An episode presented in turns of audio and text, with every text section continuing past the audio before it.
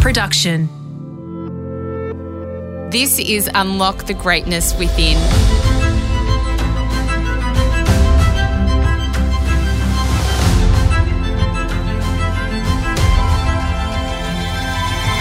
I'm Sarah Grynberg, and for the next five minutes, join me as I take you on a journey that will replenish your sense of self and the world, give you a moment to reflect, nourish your mind, and reset you for the week ahead. How much time do you spend truly savouring and enjoying each day? Our lives are busy both online and offline. While many of our habits and actions are necessary, there are also many that distract us from real life and enjoying the moment.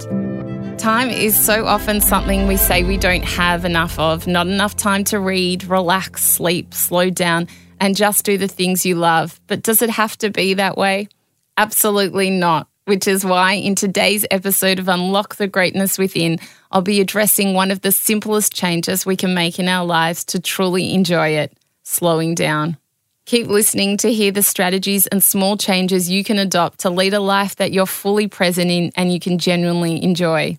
As Nanette Matthews said, if all you're doing is racing to the next moment, what happens to the one you're in? Step one streamline and simplify. While it may seem that multitasking and being busy are clever uses of time, this is not always the case. Multitasking can lead to procrastination and reduce your focus on bigger picture or even more pressing tasks. Being busy does not always mean you're being productive. Only by streamlining and simplifying your routine, tasks, and habits can you separate the necessary from the unnecessary. When you plan your days and weeks, look at what's truly essential and urgent what could be delegated, postponed, or even removed entirely. Chasing a slower life that you can really enjoy also means locking in regular times to prioritize the things and spend time with the people that truly give you joy.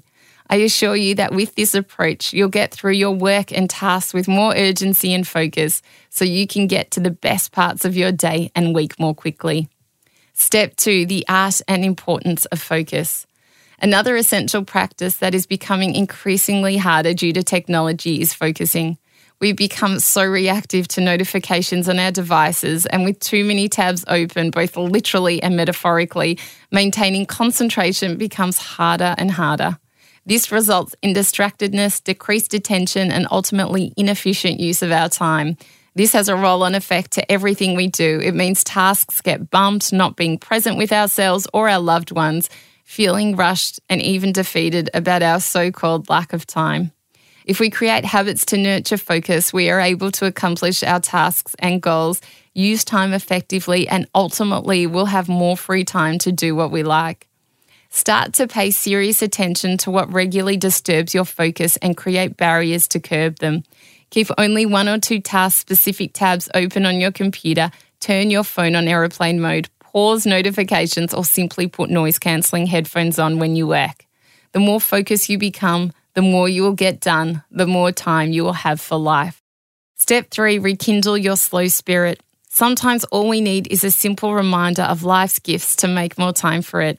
In our busy lives or during particularly time poor periods, we can get so caught up in things that we forget to pause and reconnect with ourselves and nature. Sometimes it's not until we go for a walk, get fresh air, and step away from our computers that we wonder why we don't do it more often. As the famous phrase goes, nature is the ultimate healer, and making time to immerse ourselves in it regularly allows us to slow down, silence the noise of everyday life, gives us an excuse for physical activity, and helps us pay more attention to the life around us. Schedule regular time, even daily, if you can, to reconnect with nature, and it will automatically make you slow down to enjoy life's simple pleasures. To enjoy a slower life creates tiny habits that will lead to greater and powerful results for your mind, body, and soul. You'll be able to appreciate the little things more and maximize the way you utilize your time. I hope this episode of Unlock the Greatness Within inspired you and brought you joy. If you'd like to hear more from me, then you can subscribe to my podcast, A Life of Greatness, where each week I invite inspiring guests like Matthew McConaughey, Dr. Joe Dispenza, and Olivia Newton John to share their extensive knowledge and expertise on the ways to cultivate an extraordinary existence. And if you would like to receive more inspiration and advice, then please connect with me on Instagram at a Life of Greatness podcast or purchase my ebook Finding Greatness at sarahgrynberg.com. If you want more advice on how to enjoy a slower life, then don't miss my episode with yoga's rock star, the musician and spiritual teacher Krishna Das on a Life of Greatness podcast.